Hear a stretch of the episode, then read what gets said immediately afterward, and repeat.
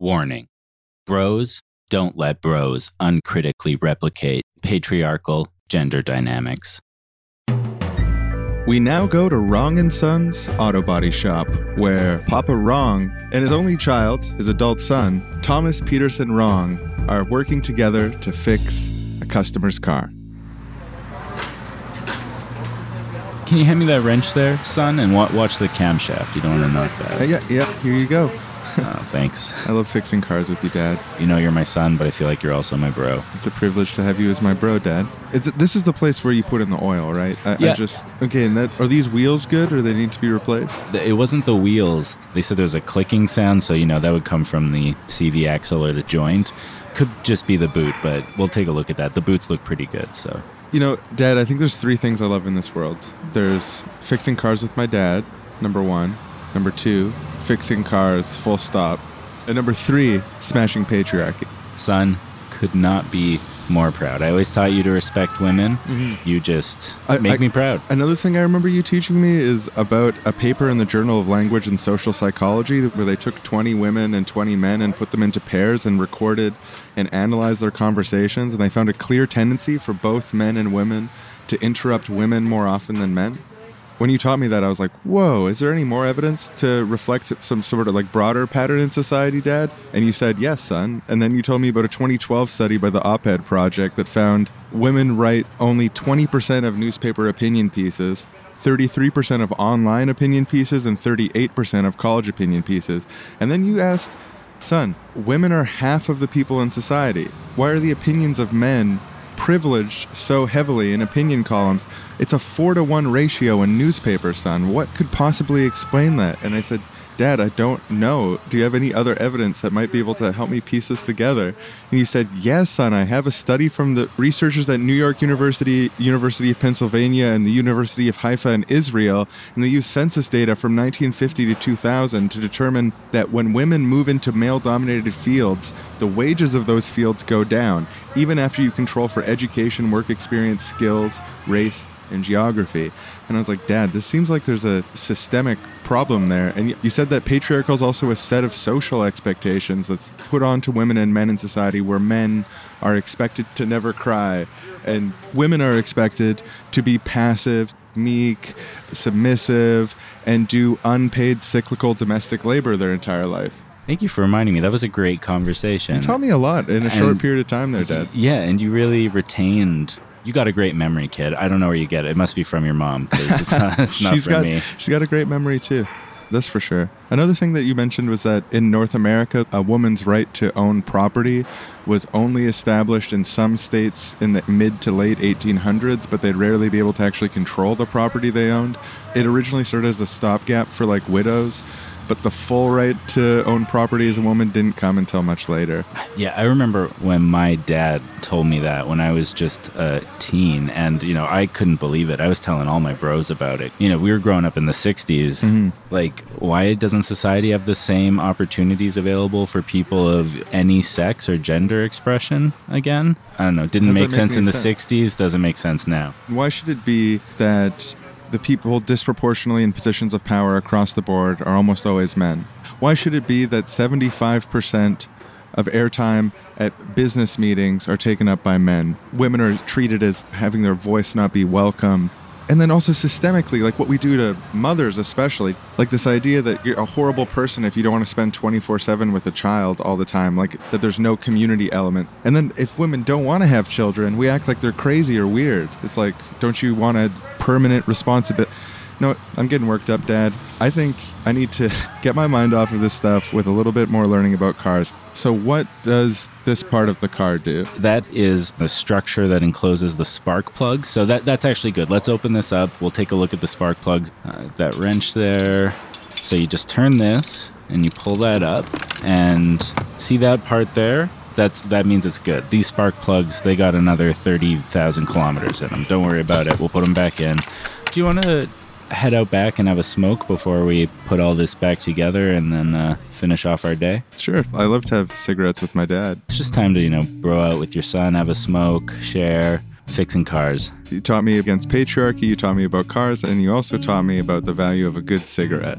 May not be great for your health, but it is great in a lot of other ways. C- cigarettes. Today's episode of the Seriously Wrong podcast is proudly brought to you by cigarettes. You know, if you're already addicted to them, they help you relax. If you're not yet addicted to them, it's sort of a challenge to see what it's all about and just keep yeah, get on past get, that get past- initial nausea and keep smoking. the nausea and spinny feeling goes away and eventually you just start to crave them and then you feel good when you smoke them. Uh, cigarettes, proud sponsor of Seriously Wrong.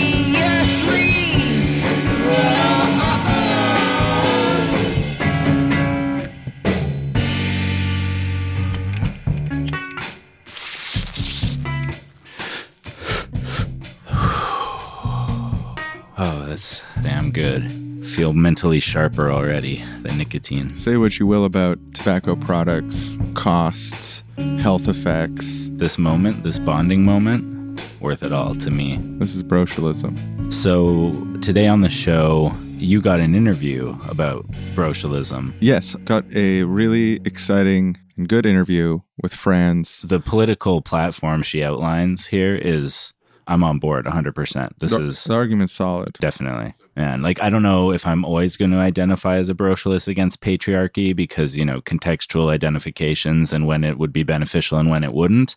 But she really convinced me. Well, without further ado, let's pull down the projector screen. You have the old timey film, right? Yeah, I spent a lot of time physically cutting the film and then taping the parts together that we needed to cut out. So Perfect. it's all edited. The film's ready to go. I'm going to flick the projector on. See Yeah, what Franz has to say. Let's cool. hear. Flick it on.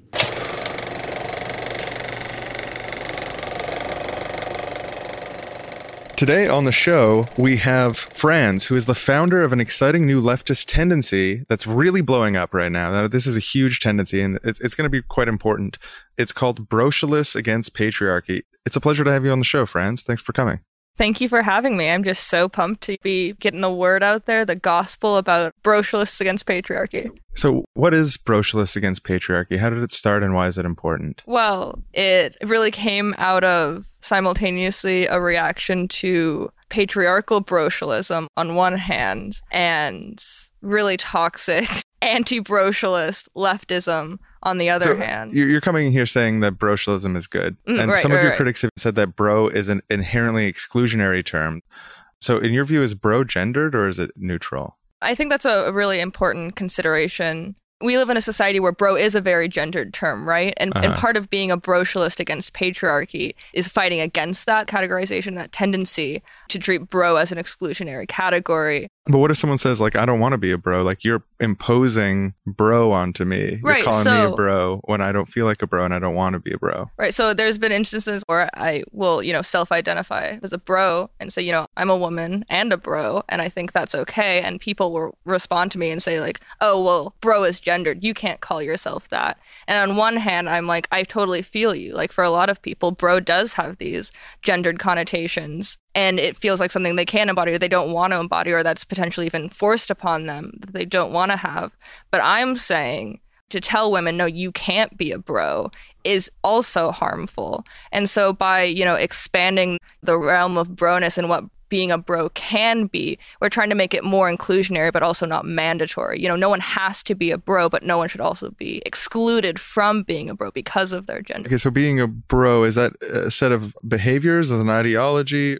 To get down to like what a bro really is, I think it's many faceted, and we're also trying to expand the realm of what being a bro is. Because, Uh-huh. you know, when I say bro, like people are going to have different connotations that come into their mind, right? Like a lot of women have negative associations with what it means to be a bro or hang out with bros because they're oftentimes like sexist and rowdy and like don't take other people's feelings into consideration. Uh-huh. What I'm saying is like, but there are inherently liberatory aspects of the bro community that we can tap into while moving past you know the more harmful and toxic ones. So some of those positive aspects that i would include are you know just hanging out with your bros being affirming like shotgunning beers watching sports. And then when you know your bro shotguns a beer particularly well you give him a fucking fist bump and you say bro nice. And it's about supporting your bros in their endeavors. Like if your bro's into someone and he's like damn, I just got this girl's number. What do I do? You support him and say, like, bro, I'll walk you through this. I know you're nervous about your romantic and sexual endeavors, but I'm here for you. So, you know, taking the kind of typical conception of, of bros being rowdy and playful and like being able to just like kind of goof around with each other and reinserting these supportive aspects, you know, and using it as a shared experience to build up positive and affirming communities around mm. friendship and around traits that are often typically considered masculine, but which we think should be available to the whole range of human beings and not limited to certain genders. when I think of historic brocialism and, and the Mhm. way that it's referred to often online, it's accused of being class essentialist, Mhm. downplaying identity categories beyond class. And there's sort of Mhm. like this classic internet conflict around this sort of critique of brocialism and the brocialist critique of social justice. And Right. I mean, I, I think this is really the dialectical history of the emergence of the brocialist against patriarchy tendency. I was used to operating in these online spaces where I would critique a set of politics that is very prominent on the left right now that really downplays or underemphasizes like the centrality of class and all of these other types of oppression and you know by bringing my critiques up i was often immediately written off as some like cishet white man that like didn't know what he was talking about and Mhm. then because your name is Franz and your name is- profile picture is of a cartoon animal. Right. and so, like, my gender isn't obvious. And on top of that, there's this phenomenon on the internet where everyone's just assumed to be a man unless, like, explicitly said otherwise. And so when I would respond, it's like, actually, like, I'm a woman. These are my perspectives. These are my personal experiences with misogyny. People just wouldn't know how to react to that. And you know, I'd be called an anti-feminist, and I'd be like, "No, I'm like very dedicated to feminism. Like that's an incredibly important part of my personal political ideology and political opinions. And so having these leftist spaces that are so wrapped up in purity politics and like standpoint epistemology, where, you know, if I'm holding these certain identity positions, like having to have these opinions and always having to defer to people based on those subject positions as opposed to like actually responding to what the content that they're saying. I got I just got really fed up with that.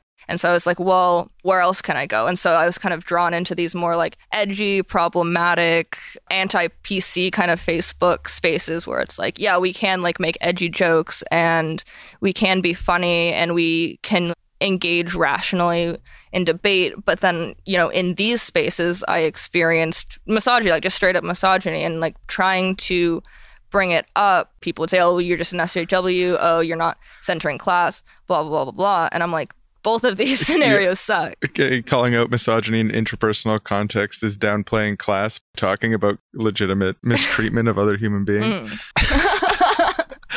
So, and, and that's where the against patriarchy comes in. So, within the process of the development of this hot new, just getting off the ground but blowing up hmm factional identity within politics, brocialists against patriarchy, there's sort of both critiques are Mm-hmm. being synthesized. Oh, definitely. I would definitely describe it as a, a dialectical synthesis of these historical internet leftist tendencies. Well, why should bros be against patriarchy? So there's these elements of bro culture that could be emancipatory and need to Mhm. be reclaimed. And then at the same time, we're against patriarchy. How do we bring the against patriarchy to the bros?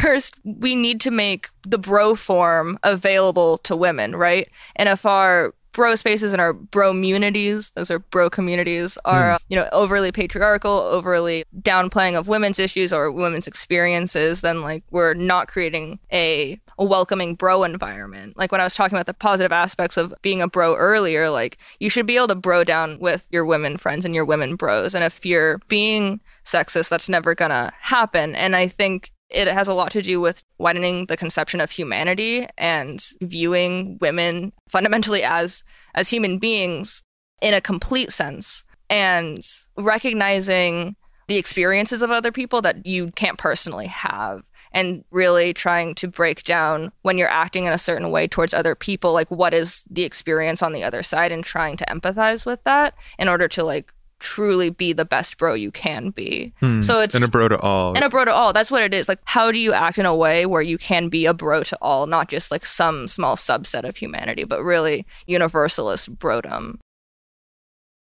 And now we go to the Brocialists Against Patriarchy Theory Corner, where our resident expert will analyze various aspects of capitalism in light of Brocialist Against Patriarchy theory. So there's this idea under neoliberalism that the market sort of regulates itself. Mhm, right. How do bros feel about that? I think looking historically at the development of capitalist markets, they were a rejection of previously existing markets, which were typically very local, periodic rather than institutionalized, and operated on a basis of selling for need and not making more of a profit than you deserve based on the amount of labor that went into this product you created.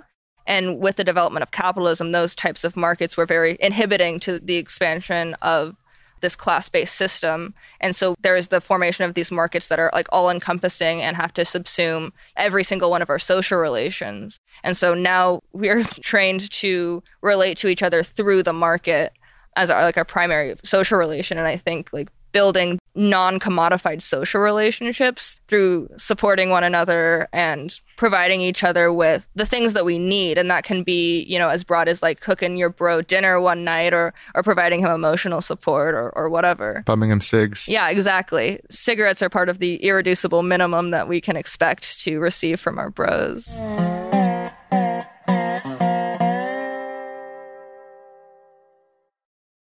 I got to admit, I love this. Like the way that she isolates the wholesome, positive, affirming, emancipatory potential of bro culture is just like, yeah, that that so matches my experience of hanging out with bros and why it's a nice positive thing. And it feels so much more true to like what I think of as my bros than I don't know frat houses and like really fucked up bro culture that exists. But like yeah zeroing in on the wholesome aspects of it and saying let's open that up to everyone and let's amplify that and use it in the struggle against patriarchy is I can't praise it enough. And I think really consciously bringing in that wholesomeness, because like I think we have a sort of tendency to think really in black and white about things that judge something by its worst features rather than you know isolate those features and figure out how to confront those features head on. Yeah. So like the patriarchy within bro culture is the problem. So Yeah. if you're a bro against patriarchy, just completely deconstructs, like neuters the bad part of bro culture by saying it's against patriarchy. So what's left in broness after you say these are bros against patriarchy? And yeah, it's all these positive things, playfulness, friendship, rowdiness. I loved that her first example for positive bro culture was if your bro shotguns a beer particularly well, you give him a fist bump and say, "Nice, bro." And who doesn't like to get a little rowdy now and then? I mean, not saying that everyone has to get rowdy every now and then, but for a great number of us, you know, getting a little rowdy, getting a little wild Mm, with your bros, getting a little. or even if you're not like outgoing enough to get rowdy, seeing some of your other bros getting rowdy sometimes can be fun. Mm, can be a real treasure to see your bros get rowdy. And now it's time for a brand new segment on the show called What Does That Mean? So, this is a segment where we explain what something means. And earlier in the episode, Franz mentioned standpoint epistemology. And we thought, ooh, you know, some people might need a bit of an explanation on that one. It's a lot of syllables there all at once. Yeah, two big words right beside each other. Let's crack open this nut, shall we? Can't wait. So, epistemology has to do with a theory of knowledge, where you think knowledge comes from, what makes knowledge valid, justifiable, and true. And standpoint in this instance is talking about someone's uh, subject's position in the world. Mhm. Their positionality. My positionality is uh, gay, white man. There's other relevant vectors to list. I'm not going to list them all. Standpoint epistemology is that I have access to some knowledge about what it's like to be a gay man that Sean doesn't because he's not one. Mhm. Yeah, and there's been sort of a historical exclusion for marginalized groups from the process of generating what's accepted as true knowledge about the world. So, the steelman of it is the idea that these historically excluded voices should be included in the process, and that historical claims of objectivity that have excluded them should be scrutinized in light of these new perspectives. For example, historically, with scientists all being men studying women's bodies, they sometimes jump to some like weird conclusions or like didn't Mm, do really yeah. basic stuff. Like the full shape of the clitoris was first published in like the 90s, like the 1990s. The full internal shape of the clitoris. it's so great. It just like they're mapping out all the organs and like dissecting bodies hundreds of years ago, like figuring this shit out. Nobody was like, "Oh, that's an important thing to know." we dropped Space Jam first. Space Jam first, internal shape of the clitoris second. And so there's obviously a lot valid with standpoint epistemology. There's also a critique that I think has a lot to do with how it presents itself in discussion sometimes. It's like an identity reductionism, right? Where the idea of truth is generated by subject position, by positionality, Yeah. and that Sean doesn't have Sean's opinions. Sean has straight man opinions. Yeah, and then there's sort of the implication like if you have a black trans woman and a straight white man, you have to defer to the trans black woman even if she says something that's factually incorrect. That's sort of like the implication that sometimes people read from it. And I think it's one of the things that gets criticized is to say like no, I actually think not just the sort of form of the person who's expressing the idea matters, but also the content of the ideas themselves. Yeah, I'm not just saying this because I secretly hate black trans women, but like this study that they mentioned has been criticized for these reasons. That's a, like it's just a fact that these criticisms exist. I think we should talk about them. But then, to be fair, also on the other side of someone who's advocating for a sort of standpoint epistemology approach, the majority of the time they aren't going to say, okay, well, we should listen to Milo Yiannopoulos on gay issues because he's gay. They just, without saying it out loud, they editorialize who they amplify. Yeah. And I think that's just an inherent part of amplification because you can't just literally amplify everything you hear or amplify only based on someone's positionality. Because, like, again, like, how do you decide who the black voice is? How do you decide who the woman's voice is? Well, you go with your pre existing sort of preferences about what ideas are correct. Yeah, exactly. And you amplify the ideas you think are correct. That's just what we do. And we don't usually talk about it, but I don't think it's malicious or something. It's just structurally, you have to editorialize amplification. So I feel like there are some fair critiques about the overuse of the identity reductionist approach to truth. At the same time, I feel like a lot of the people who could be potentially accused of that are reflexive around some of the issues where there is critique as well. Yeah, I can come up with bad examples of people using standpoint epistemology. I can come up with bad examples of people not recognizing the way their standpoint is limiting their ideas. It's a dialectic, and we'll we'll get to the synthesis soon. Not on this show, but as a society, we'll get to the synthesis soon. Oh, yeah, we totally got it. Now back to the interview. Back to it. Today's episode of Seriously Wrong is proudly brought to you by All Natural Apricot Deodorant for Bros. Are you tired by being limited to buying deodorant at the grocery store that's labeled for men? I don't want to smell like an ocean wave. I don't want to smell like night mystique. I don't want to smell like thunder jungle. I want to smell like fruit. Well, now you can smell like apricot strawberry. I love the smell of fruit, and I love to smell like fruit in my antiperspirant. And that doesn't make you any less of a man or any less of a bro. Thank you so much. I really need this reminder because I felt so pressured to be like some sort of synthetic space goo scent. Thank you. You can smell like apricot strawberry by buying deodorant for bros.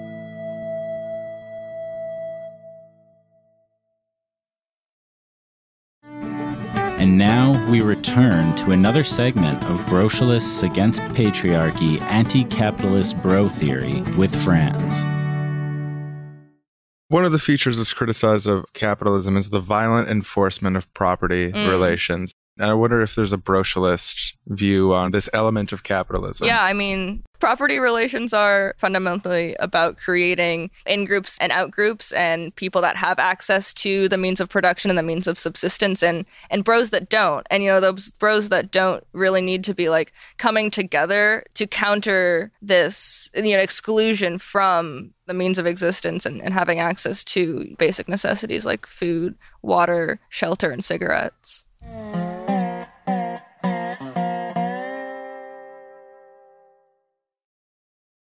In the sort of like brocialist spaces where you experience discrimination based on gender, casual misogyny as humor, it's obvious who they're not being a bro to there. They're Mhm. they're not being a bro to 50% of the population, women. Women and non-binary people, gender non-conforming people. You know. Absolutely. I think that really plays into the other argument against patriarchy and the bro movement is recognizing the ways in which patriarchy is harmful to men as well, right? The way that it's like inherently limiting the ways in which men are expected to fulfill these very like specific masculine roles and are bounded in like the ways that they're able to act and relate to each other and, and be, you know, empathetic, caring people to their bros and to, to all of humanity. And I think that's something that isn't recognized on a lot of the left. And I'm not trying to center men's issues by any means here, but there is this kind of conception of the way people are is the way that they're always going to be. And if someone says something problematic or comes from a background where they don't fully understand critiques of patriarchy or they act in ways that are accidentally harmful, they're immediately written off, right? You create this rigid hierarchy based on like who knows how to act and operate within these political milieus of not being problematic or, or being PC. And I'm not against PC culture in the sense that I'm against like being nice to all people and not like discriminating against people or using language that is alienating, but you know, anti PC culture in the sense that that's a very shallow analysis of discrimination. And by only like policing people's language, you're not fundamentally changing the way they're interacting with people. And so like learning to address people that are being problematic, not in this like silencing kind of way, but like being a bro to them. You've said in the past that the left isn't being a bro to all. Yeah, no, I mean, I think that the left needs to be a bro to all people and say, like, you know, you are welcome in these spaces. You may not be perfect, but we want you to be better for your own sake, in part. You know, we want to Mhm. affirm you and make you a better person, So- you know, for the good of all. What, what comes to mind is like there's some challenges to that, some pretty seemingly intractable challenges when it Mm. comes to the integration of people, because the types of things that get people removed from communities are on a spectrum from like, say, having bad ideas or making edgy jokes, but then Mhm. also to violating people's boundaries in real ways or repeated inappropriate Right. behavior. And I see this get sort of lumped up around brocialism, Mm. and I've always I understand why it correlates. I understand why it why, why why it correlates, but an analysis that centers class is within the spectrum of acceptable opinion, Mhm. whereas like treating other people as if they're you know to be acted upon rather than agents is not. So you just spoke about like not excluding people, but like Mhm. how do, do do you have a, a sort of theory of where the lines are on that? Yeah, I mean, it's hard for me to say exactly what those lines are. You know what I mean? And I I think that's kind of inherently the problem with this is that we're constantly trying to like draw these boxes and say like this is good, this is bad, and like this is how you should operate in all circumstances. And if you step over the line, oftentimes unspoken lines, right? Like these things aren't always made clear, then you're like excommunicated. And like I think instead of like drawing these lines in the sand, trying to engage with people in good faith and see like where they're actually coming from and you know being honest about the ways in which you think they're being harmful. And if you're really being a bro about it you know what i mean? If you're doing it out of like the best interests of making them a better person and and reducing the potential harm they do on other people and you're able to have like a fruitful conversation where this person over time becomes less interpersonally misogynistic or racist then that's ideal. Whereas you know someone saying something problematic and you immediately writing them off and saying oh well you know you're just you know, some brocialist that's never going to learn, then of course they're never going to learn because you're not engaging with them. But on the other hand, you bring up the spectrum and some people aren't willing to engage in good faith, right? And there mm. should be a clear distinction between people that are, you know, problematic because they're the result of a problematic society, but are legitimately like caring people that would never like intentionally try and like exclude or marginalize someone. Like there's a clear distinction between that person and someone that's repeatedly shown to be, you know, an abusive or manipulative person.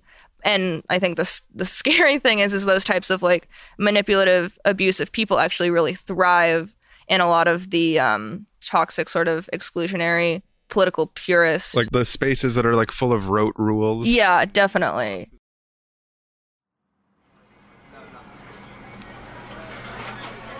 Hi, nice to meet you. Uh, my is Zane. Oh, nice to meet you, Zane. I'm Veronica. Cool. Yeah, thanks for bringing me in to um, let me letting letting me work with the collective.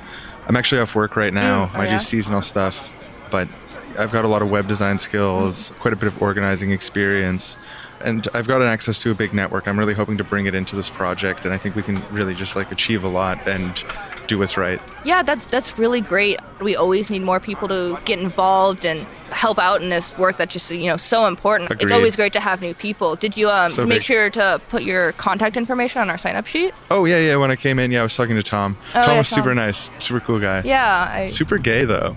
he's what now? I, I didn't quite catch that. Oh, he's just. I don't mean anything by it. He's gay. Is that what you said? Yeah, Well, well, well, like what? What do you mean by that? his shirt says "Bash Cop Suck Dick."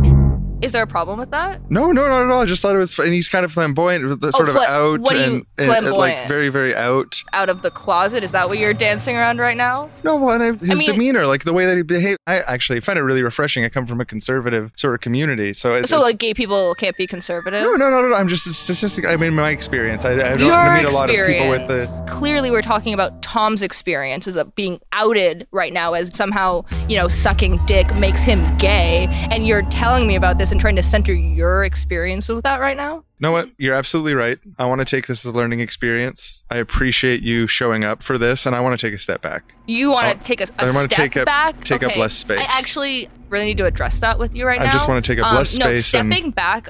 We've realized as a collective is language that is harmful and alienating to our disabled comrades, and the fact that Oh. you like are still using that So language sorry. when we decided this like I'm a so whole sorry. week ago. So that's the pretty. What's the new language? Like, Well, what should I, I- use instead? That's really not the point right now. I think you're trying to like change the subject. No, no. on I, me, I'm really trying to like make you address. I want to learn. uh, I'm here to right help and You're- learn and yeah, you improve. wanna- And I, I've totally, absolutely deserve this critique. okay, no, well, now you're just self victimizing, but you want to learn from me. Like, you're expecting me to educate you. And I have, you know, spent the last however long I've been talking to you doing this rather than, you Oh, know, engaging in self care or, you know, doing productive organizing work. This is just a lot I of just- emotional labor that people help- like me are expected to go through all the time. And you're just really entitled to it. You're right, and it's something too often I'm blind to, and I Blind to, oh, there you go again with the alienating language. Something I so often that my privilege prevents me from. Can, can I have one minute to think about this? no, please? no, actually, you're being billed for this right now, so I'm being billed. Yeah, but I mean, I'll be sending you an invoice through PayPal later, so you can take a minute, but you're being charged for it. So yeah, I, are we? I actually think I have to be done talking to you right now, but I'll see you at the next meeting. Yo, you're coming back, right? You got our contact information? yeah, yeah. Definitely, I put it on the sign-up sheet. Thanks for doing the great work you do. Yeah, of course.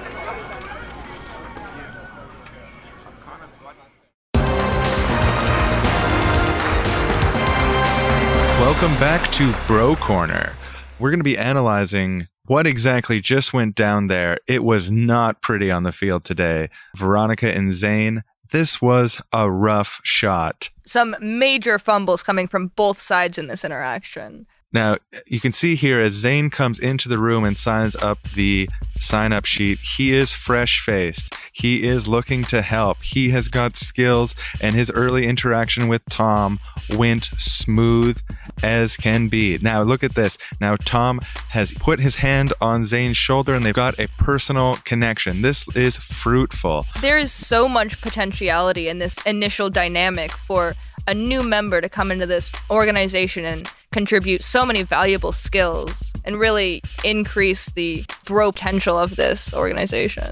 Then, as Zane enters the general meeting room and begins to speak to Veronica, First major fumble right here. goes right off the rails early on. After a promising start, Zane said that Tom is, quote, super gay. Strange thing to say about someone you just met.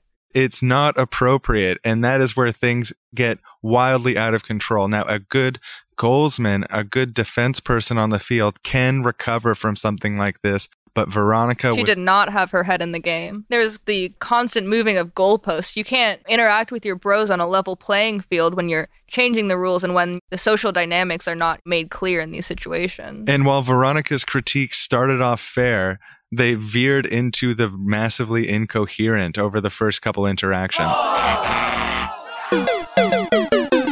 We're going to go to the Epic Bro replay, which is brought to you by Spensworth brand Bro Chips, available in both original and new intersectional.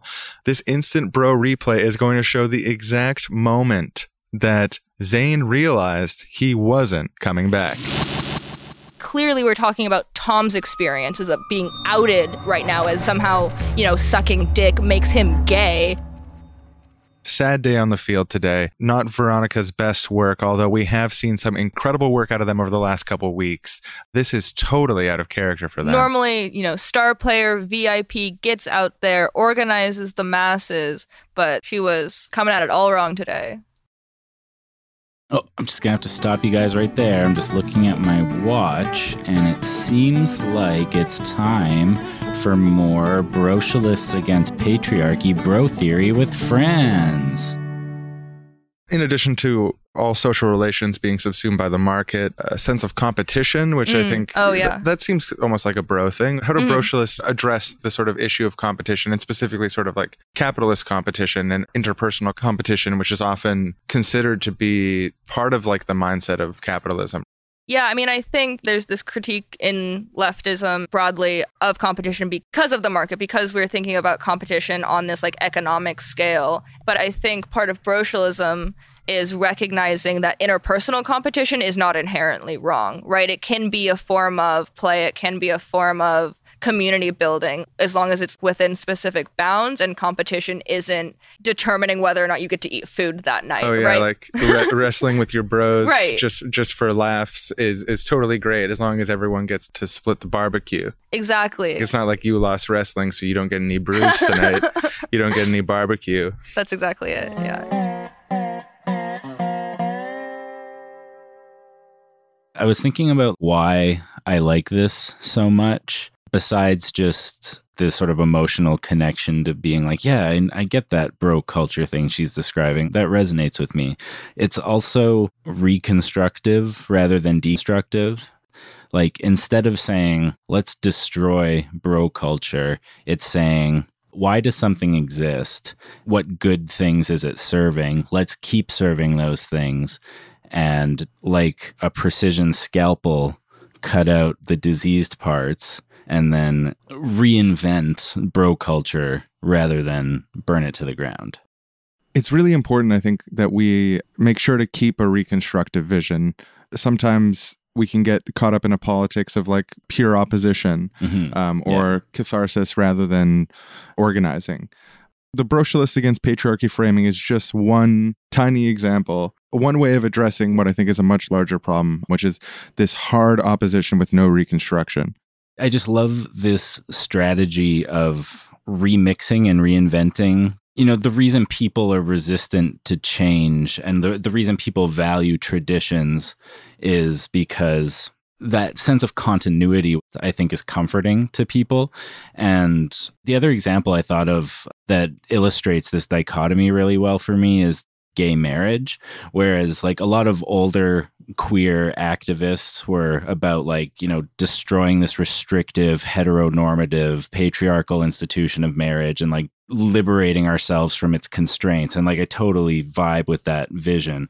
But the reason I really like the idea of gay marriage and of like queering marriage in various other ways, like other forms of humans committing themselves to each other in a ceremony of love. Like having a human ceremony of love and commitment is a good thing. The bad parts of marriage were that it was restricted to some people only and some types of love only. So, this like reconstructing marriage in the image of what we want it to be maintains the benefit of the tradition and the link to the past while also remixing and reinventing it in a way that's more socially just, in a way that people who have humanity and compassion for marginalized groups can get behind.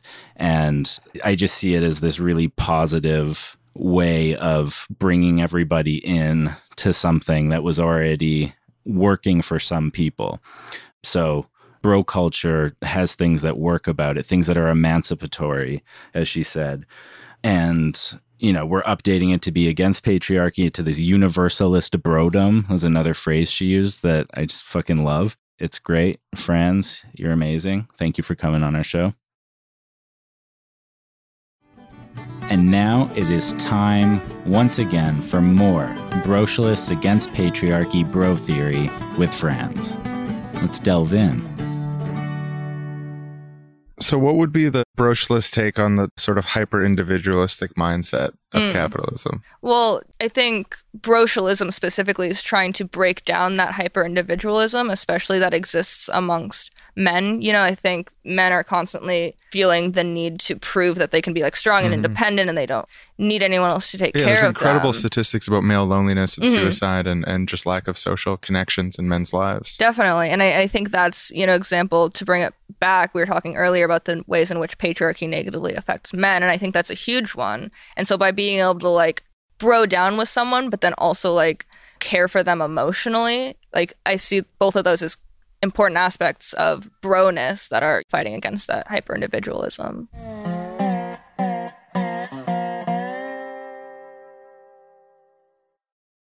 So I want to go back and touch on this brocialist against patriarchy approach of a class-centric politics, but not a class reductionist politics. Like, how, how do you distinguish that? Why aren't you a class reductionist? Right. So one of the biggest critiques that's thrown at, you know, the brocialist tendency more broadly, which encompasses the brocialists against patriarchy movement, is accusations of class reductionism. The only form of oppression or domination that you brocialists care about is class, and that's inherently exclusionary to, you know, to women, to LGBT people, to people of color. And I do want to acknowledge I've met brocialists of this sort of patriarchal brocialist Mhm. tendency that use the focus on class as a way of not talking about experiences that they can't empathize with or something Definitely. like and that. I've definitely experienced that directly of sexism that I've faced being downplayed. But I think that this accusation of class reductionism is often overplayed and often straight up inaccurate, just in the sense that, from my perspective, class is this really all encompassing social dynamic that is like the primary lines on which our society is organized. You know, when you're talking about who gets access to food and water and shelter, when you're talking about who gets treated well and, you know, everything from an interpersonal level to much more like structural, political, and economic level, class is this really key distinguishing element in that. But it's not the only thing that matters. And there are actually a lot of ways in which you can tie an analysis of patriarchy and white supremacy to a politics rooted in class, but not reducible to class, that is able to address racism and sexism in a much more holistic way by actually looking at the ways in which these systems of oppression are interconnected and mutually supporting each other. But why put class at the center, like as opposed to putting any of the other Mm. important issues at the center? Right. Well, I mean, when we talk about privilege, for example, I think that can mean a lot of things and it can mean a lot of nothing.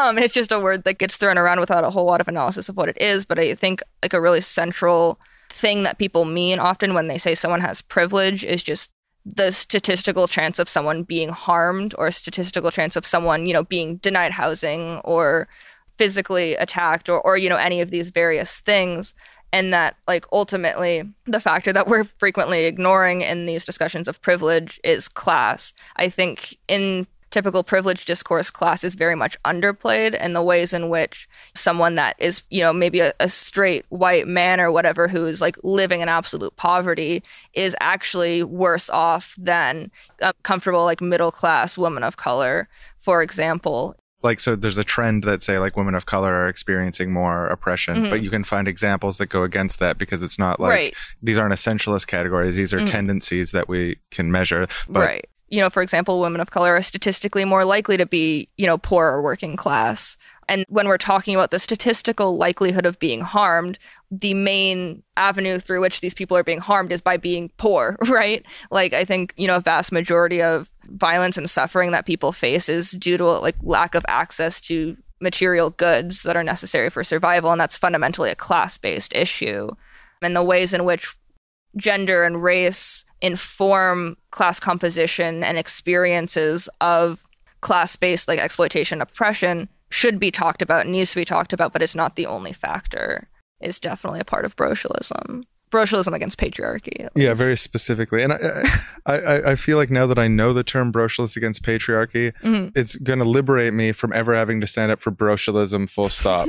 Because yeah. but because there always has been this little feeling of like, well, but class is unique, and that that isn't just because like a lot of my experience has been around class. Mhm. Definitely, partially, like I'm more sensitive to it, but then also that class can be a massive amplifier to already existing disadvantages in other ways, or like the way that white supremacy was able to be maintained had a lot to do with differences in wealth and power.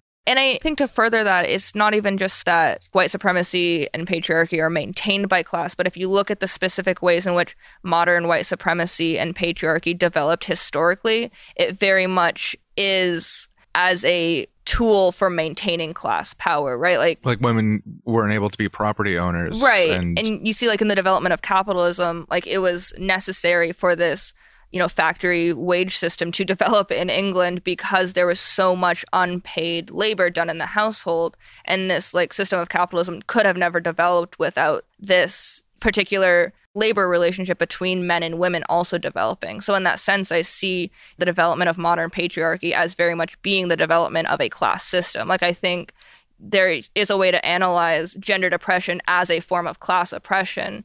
And clearly it goes beyond that. Like there are cultural and political and other manifestations of sexism that aren't purely class based. But if you can see that fundamental connection between the way that, in which class and modern gender relations developed, they are very intertwined. And there's like no way to separate them without losing tons of analysis of both of those forms of oppression.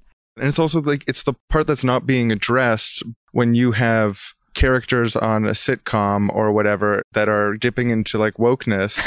like they never dip deep enough into wokeness to say we should tax $30 billion from Jeff Bezos to house all the homeless right in America. right. I've always been like really hesitant to do any sort of ranking or and stuff like Mhm. that. To some degree the ranking of them is futile. You know i think it's much more important to look at like the interconnections and the interrelationships between these various forms of oppression. It's not a simple like list of most important second most you know least important. It's a very complicated diagram with lots of arrows and overlapping circles and you might have to get three dimensional with it you know? But that's you know the complexity of the real world And you advocate for brocialism to point out that the class part of the graph has a lot more arrows than people talk about. yeah definitely a lot more arrows than people talk about for sure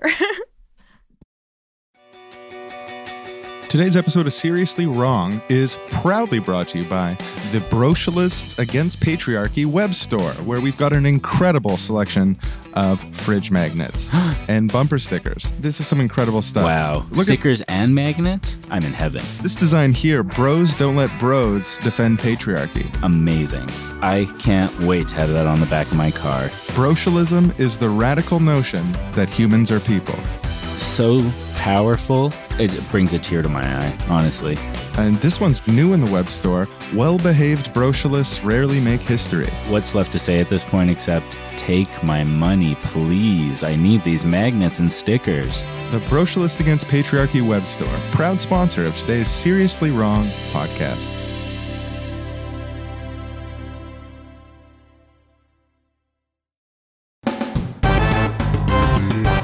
Welcome to Keyboard Warrior Radio Theater. Hey everyone, thanks for letting me in your group. I just wanted to share this new framing. It's called class expansionism. I'm often criticized as being a class reductionist because I think that economics should be at the center of our analysis, not to the detriment of anything else, but as sort of a framework that can make sense of everything cumulatively together in an intersectional context, centering class but not reducing to class. And I'm really excited about this idea. I'm new here. Any thoughts? Typical brocialist response to accusations of class reductionism. If everyone you know is telling you that you're a class reductionist, maybe it's true and you should not double down on these problematic behaviors. Oh no, do we got another cis white weenie in here whining about how the fact that his rich parents only pays half of his rent means that he's quote unquote oppressed by quote unquote class? I'll let this thread play out for a bit, but my finger's hovering over that ban button. I don't really want to talk about my positionality, bad security culture for me to go into too many details. If it helps you take my ideas seriously, I'm not a cis white man. If I could just leave it at that, I'd really appreciate that. Even if you're not a white man, you're clearly emulating white male perspectives, and I think that's really problematic. I noticed from your profile picture and profile that you seem to be a cis white male.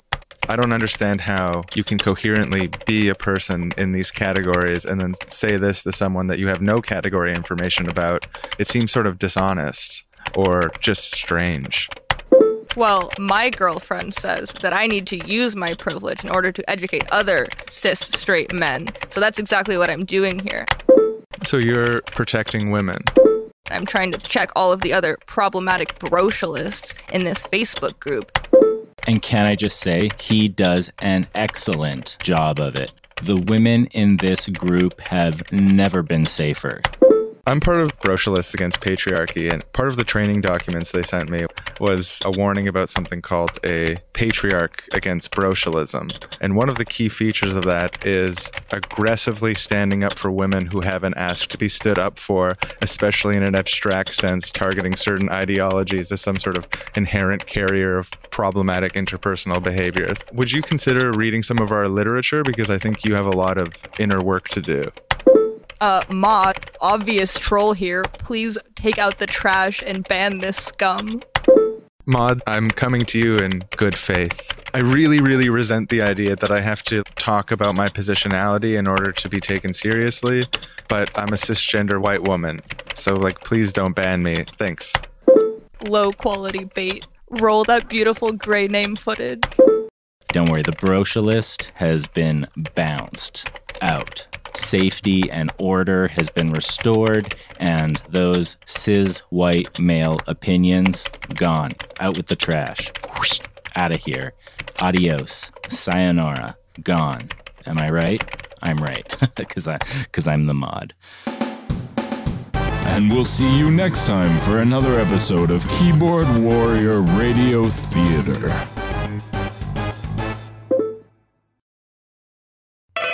Hey bros, what's up? It's Aaron here, and I just wanted to talk about something that's really important to me, something that I love doing, which is making this podcast. So, you might have noticed that the newer episodes have a lot more going on in them in terms of audio production, sound effects, tighter editing, I love getting lost in finding the exact right song or just those beautiful little confluences that really elevates it. And it's a joy to do it. And because it's a joy to do it, I've been willing to sink a lot of time into it. Right now, Sean has a full time job and I don't. I just kind of grab shifts doing app based food delivery services. Uh, you know, sometimes I'm choosing to skip shifts when I should go do delivering to make enough money to pay my rent and instead just spending another evening on the episode. I basically put full time hours into each one of these episodes to make it as special and awesome as I can. But spending that much time, it gets really tough sometimes. I get burnt out and I'm starting to feel burnt out.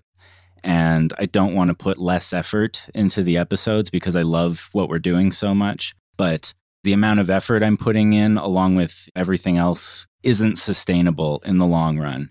So if you want us to keep this up, if you want me to have some spare time again sometime eventually, if you're willing to make a recurring monthly contribution via Patreon or PayPal, it means the world to us. $2 a month, you get into the Beautiful Genius Garden. That's a Facebook group for donors. There's quite a bit of conversation going on in there now. It's a great space. If you choose to give $6 a month or more, you get access to the full archive of episodes, to bonus episodes. You know, every once in a while we put one out that's just for patrons as a way to say thank you. We've received so much support already. It's humbling. It's incredibly encouraging because it means that people are vibing with what we're doing, and that's just so satisfying. And, you know, bro to bro, we need your help with this because we want to keep the show going. We want to keep the quality strong, stronger, getting even better. And we want to create world peace 10,000 years of world peace. If you can help us out, it would mean everything to us. What's that? Were you craving a little bit more brocialists against patriarchy bro theory with Franz? Thought so.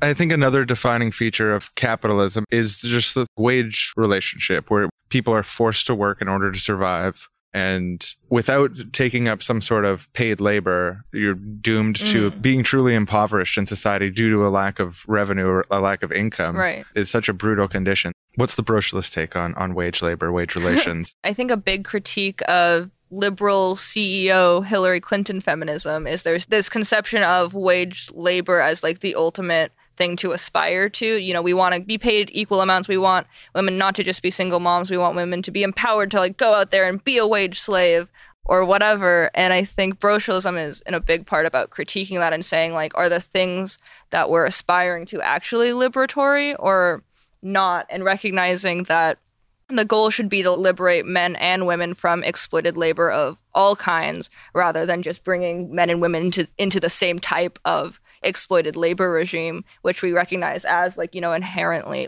destructive and hierarchical and negative to all the bros of the world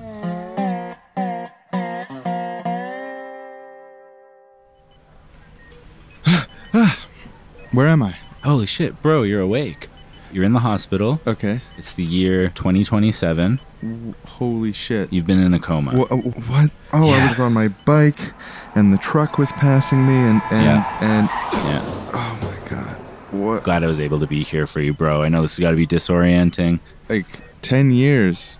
We have a woman president for the first time. Holy shit! Democrat, Republican. Oh, actually, third party candidate, the brocialists against patriarchy. But wait, isn't brocialist against patriarchy like a contradiction? Oh, yeah, for 2017, there's like, I don't know, I 10 years of bro analysis to catch you up on, but you should have seen the night she was elected. There was bros celebrating in the streets, going fishing with their buds, playing capture the flag, patting each other on the back, creating new bro immunities, listening to different perspectives. It was a real bro bash, a lot of bro social behavior going on, and everyone's just feeling really bro optimistic right now. But it's not even the whole story. Like I forgot the bro log where there was tons of bro tests. I'm probably overloading you with information. I don't mean to. Uh, are you hungry? Yeah, I think I could eat. Let's get you in this wheelchair. We'll head down to the cafeteria. I've been at this Mm, hospital yum. a lot the past 10 years, and I know the best dishes. So I'm going to help you out with that, bro. Does extra cheesy macaroni still exist? you bet. You bet. That's all I need to know. Some things never change. Some things never change.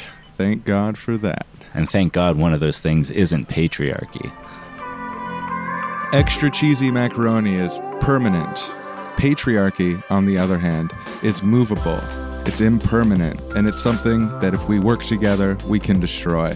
Isn't that right? Bro, I missed you. I, I miss really you too, missed bro. having Well, you around. It's hard to describe what it's like to be in a coma. It's Does it feel like we just talked yesterday? Because we talked the Definitely day before your coma. Right. Okay. So you have some sense of time yeah, some passing. weird time passy, Uh. dream ish. I don't know. I It's can't gonna be weird to look at yourself in the mirror and see yourself ten years older. and- Oh yeah, Jesus Christ, fuck. If you ever need a bro to talk to and work through the hairline issues, then don't hesitate. I'm here for you, bro. Shit, ten years, my God, in a coma.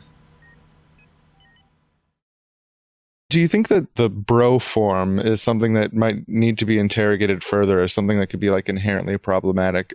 I'm sure there's tons of people that have had negative personal experiences with bro culture Mhm. in a way that's really soured their view of being a bro, using the word bro even.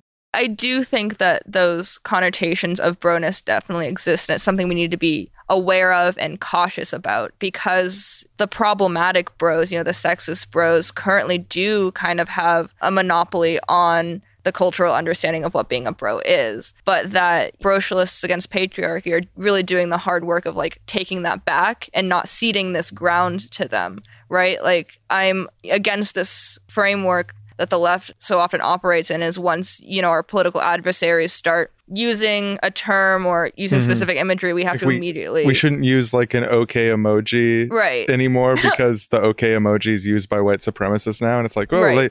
they, they took the okay symbol from us. We're no longer going to do okay symbols at each other. Right. And like that's I think a, a very intentional tactic of the right to gain cultural hegemony is to be a parasite on like popular culture, Claim right? things. Yeah, claim Pepe. And so when we as the left just kind of roll over and say, well, okay, fine, that's a losing strategy and we need to be fighting this culture war and saying like no, there are things that the right is trying to claim that aren't inherently right wing or aren't inherently harmful and say the left can be fun too. You know, the left can bro down, the left can make, you know, somewhat edgy jokes while still having a political vision that is, you know, emancipatory, um, egalitarian. These two things aren't incompatible.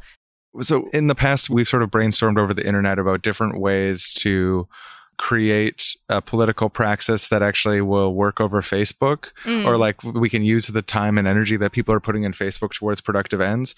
And there was one that we recently came up with, which is bar entryism, like Yes. sports bar entryism.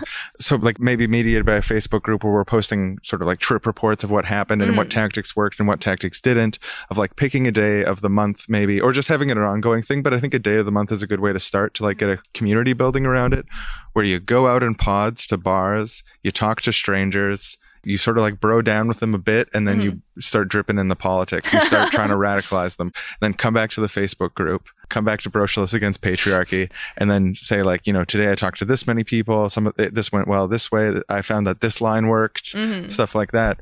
Early on in this process, you describe this as like perfect brocialism.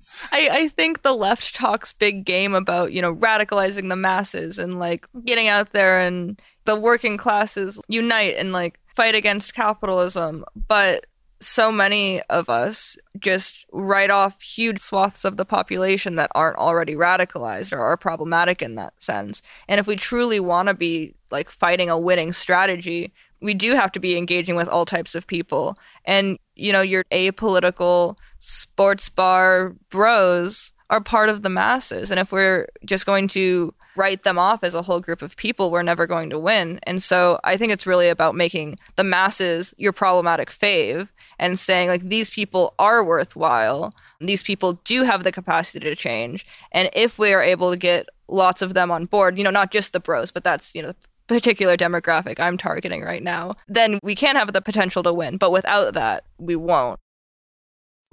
Today's episode of the Seriously Wrong podcast is brought to you by Bros Calling Out Bros.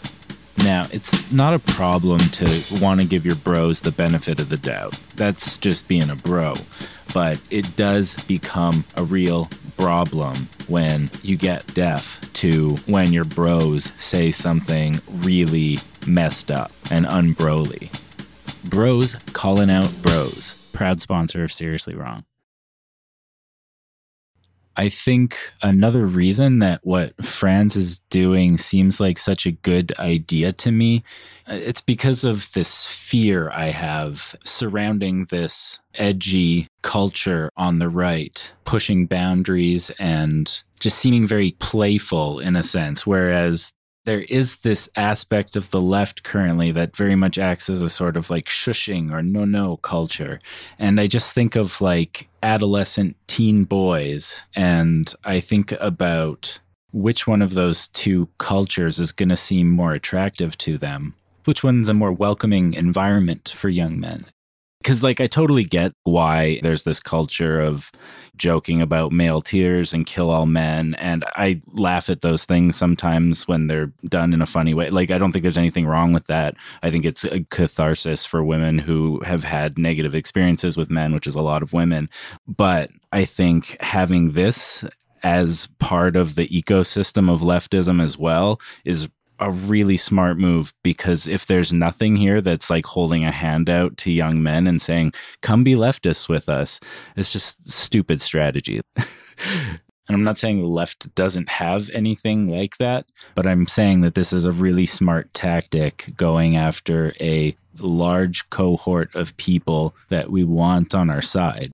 I think another important aspect of the brocialism that Franz is laying out, I think it's part of the existing bro culture, but it's something that's being emphasized and underlined in a way that's really effective. It's connected to the wholesomeness, is just the concept of bros as nurturing, that bros are supportive of each other, helping Yeah. people, each other reach their potential, giving your bro a, a beer or cigarette for free. This sort of like yeah, it's something there's like a glimmer of that exists in bro culture, but she's saying let's center that. Let's use that to help men to form better communities, and not just with men, but with women as well. It's really no wonder that this tendency is really catching fire and spreading across the nation. Hey, good to see you, man. Come here. God, Oh, give me yeah, a hug. Good to see yeah, you, bro. big lug. Fist bump. Oh yeah, bring it in. Oh, fuck, man. Work's been rough lately. And my fucking landlord's on my ass. That sucks. I'm glad you could make it out to the bar tonight and just chill. Uh, well, fuck, man. My team's playing. You know I'm gonna be out having Oh, nachos yeah. with my boys. Catch the game. yeah, the, these weekly meetups are a really enriching part of my life that really helps alleviate some of the feelings of alienation under capitalism. Fuck, man. It just like honestly, it gets you through some tough times to have those rich social connections. Well, hey boys, can I get you something to drink, something to eat? Uh, yeah. Could I get a pint of like your best high alcohol content sour? Absolutely, of course, sweetie. Awesome, thanks. And I think we're both gonna get nachos, right? Oh yeah, nachos on me. Oh, bro. Bro, it's okay. I love to do it. Oh, that is just too sweet. You two are sweetie pies. Can I get you something to drink? I'm good on the beer. I'm actually uh, the designated driver tonight, so I just want to make sure, you know, I'm keeping my bros safe. You know, I don't have to have beer to have fun. Really respect that. Really respect that, bro. I'm really grateful that, you know, part of our dynamic has never been, you know, a judgmental attitude towards, you know, choosing or not choosing to drink alcohol. Yeah. and Also, bro, like crucially modeling self care. Mm-hmm. Because, like, if we're letting our bros drive home drunk, letting them roll a dice on their own lives, and it's just And the lives of other innocent people. totally, you got to value your bros more than that, you know? Oh, yeah. A designated driver is so important, especially because you can have such a great time without smashing brews. Oh, totally. I think, think the waitress is kind of into me. Oh, yeah? What were you picking up on? I don't know, just something about like the way that she was sort of carried herself, the way she like looked back at me, and like just a smile and I mean, I, I, think the type of dynamic you're describing is kind of a societally expected role that women have to play in order to maintain service sector jobs. And her wage is right now really dependent on you seeing her as someone worth tipping. I think there's some patriarchal gender dynamics that are playing into what you're picking up on right now. Yeah, I guess that's a good point. Like she's at work and like she needs to be nice to everyone. So like if she was into me, like I, I should really leave it to her. Like if we're really hitting it off, then she can approach me. Right, because you know, women in service sector jobs, you know, especially in sports bars like this, deal with on a daily basis men crossing boundaries and objectifying and sexualizing them unnecessarily. It can be really dehumanizing and degrading to deal with all the time. Oh yeah. I'm sure. Whoa, bro, you've really like expanded my capacity for empathy in this conversation, bro. Thank you so much. Yeah, anytime, bro. I just want you to be the best bro you can be. Hey, ex- excuse me. Um, excuse me. Can you move the nachos to my bill? They've just done some incredible emotional labor for me, and I'm just gonna save the time instead of PayPaling. Thank you.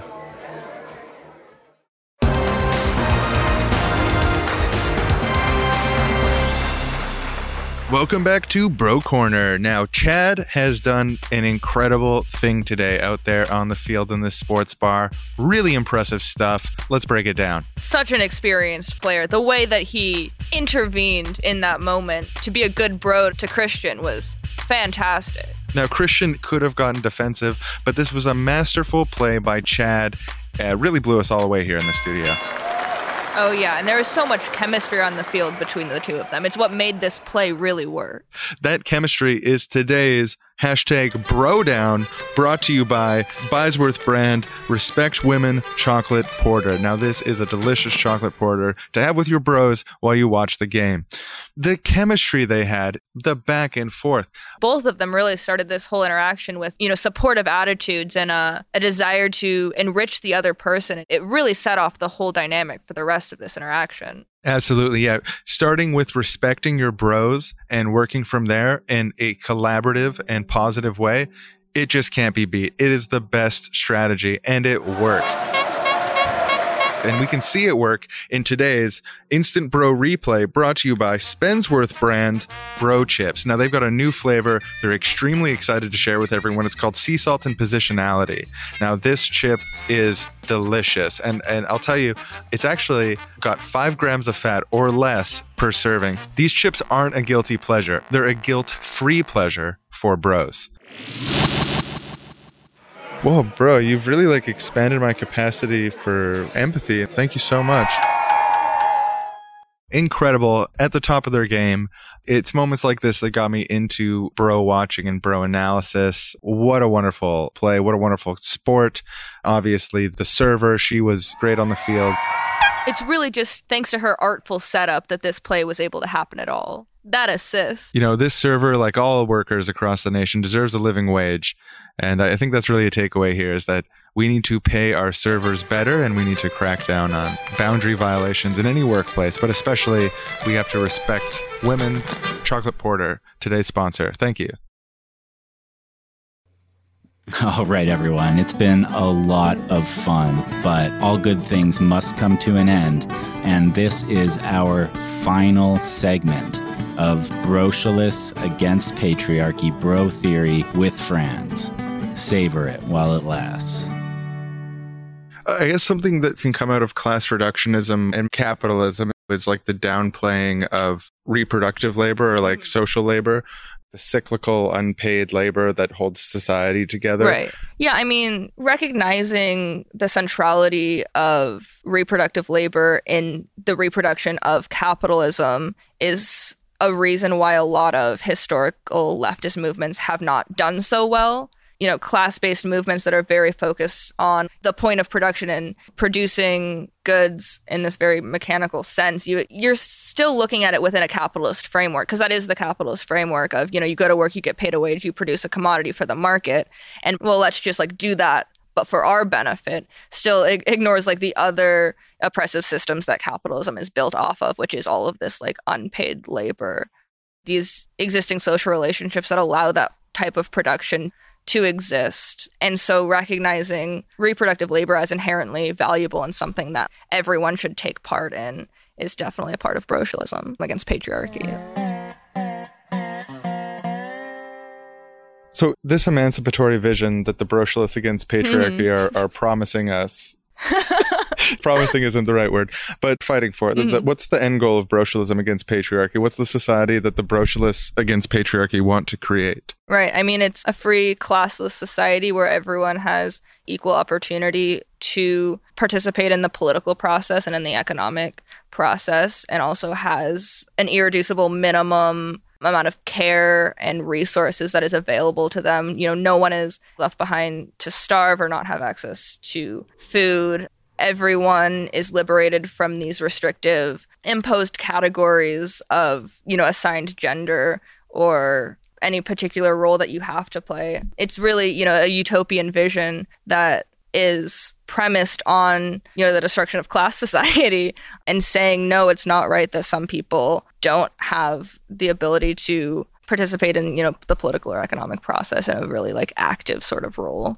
What is praxis? Like what Hmm. what's the tactics? I think brocialists against patriarchy should really be embedding ourselves within a multitude of different leftist and emancipatory movements. You know, like there can be brocialists that are anarcho syndicalists, there can be brocialists that are Marxists, there can be brocialists that are social ecologists. And it's all about like inserting kind of these new brospectives within existing leftist movements that have the potential to push society in these right directions and recognizing like the potential for these movements to as a whole be like greater than the sum of their parts and really have the potential to radically alter society while also like constantly like introducing this you know this brocialist critique of the way the left often operates You know, I, I just see like a perfect yin and yang the brocialist critique of the left and the feminist critique of patriarchy. They're Yeah. just two great tastes that go great together.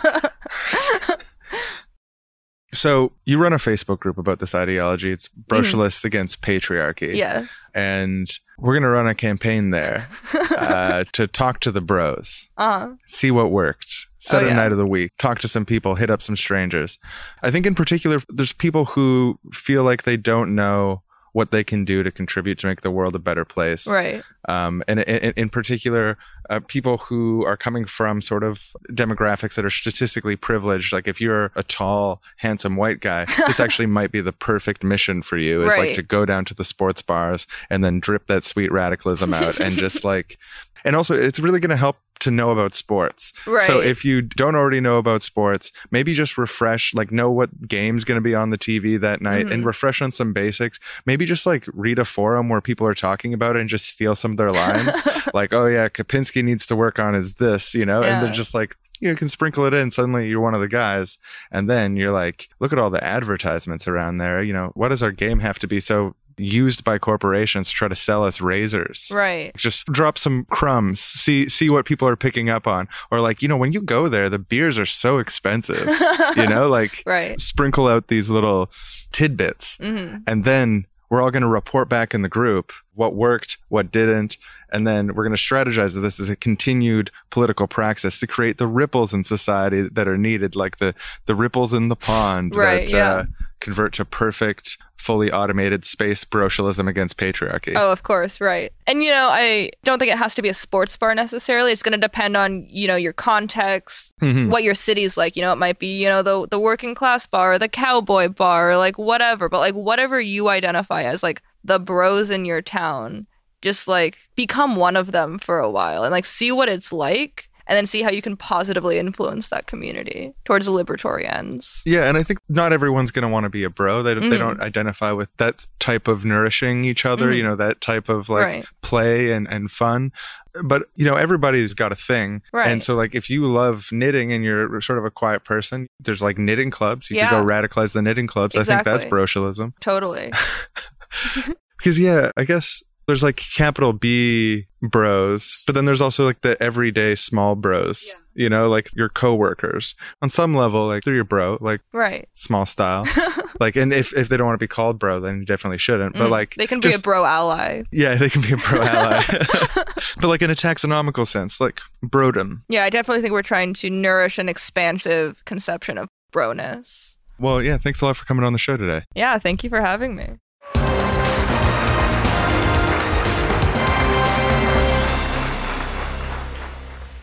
Welcome back to Wrongtown Sports Corner. I'm Dirk Dax, and this is my co host.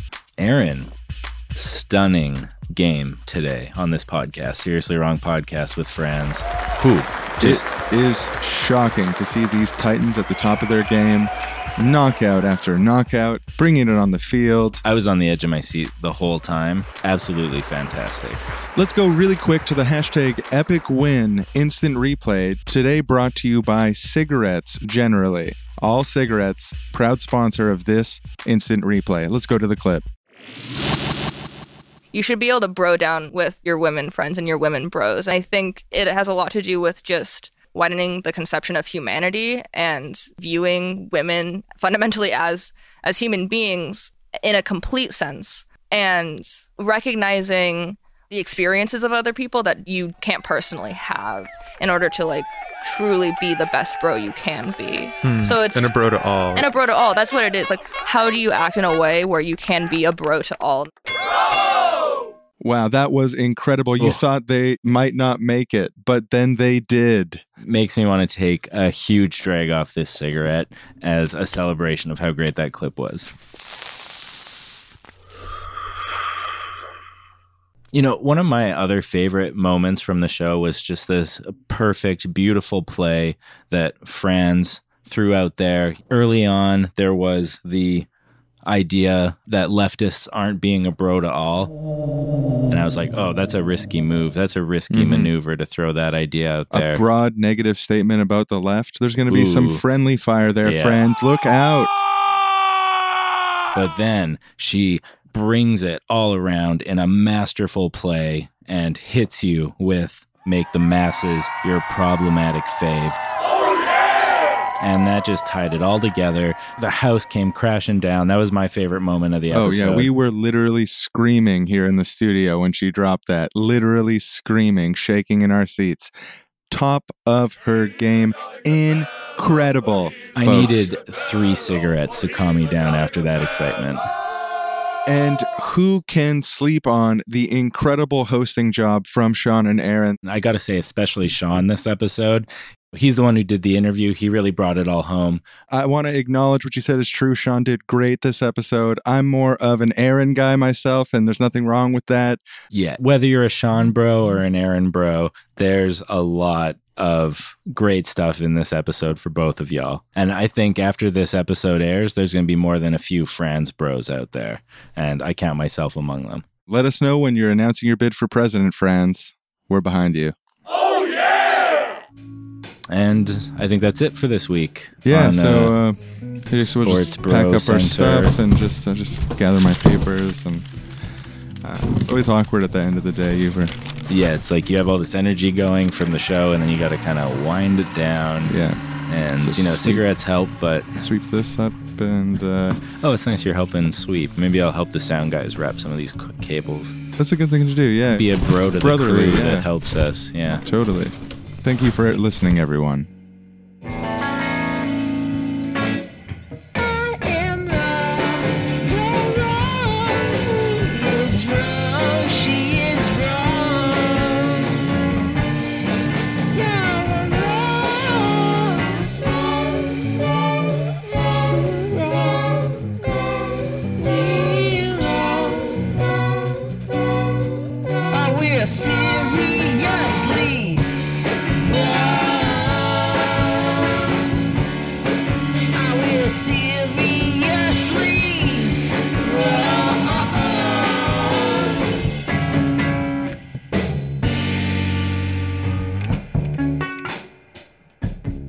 Next time on Seriously Wrong.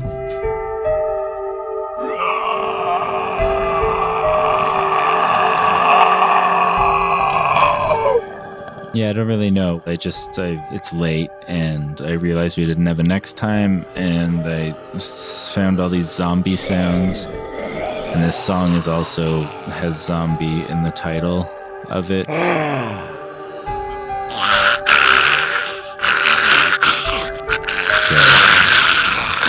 yeah, this will be the next episode.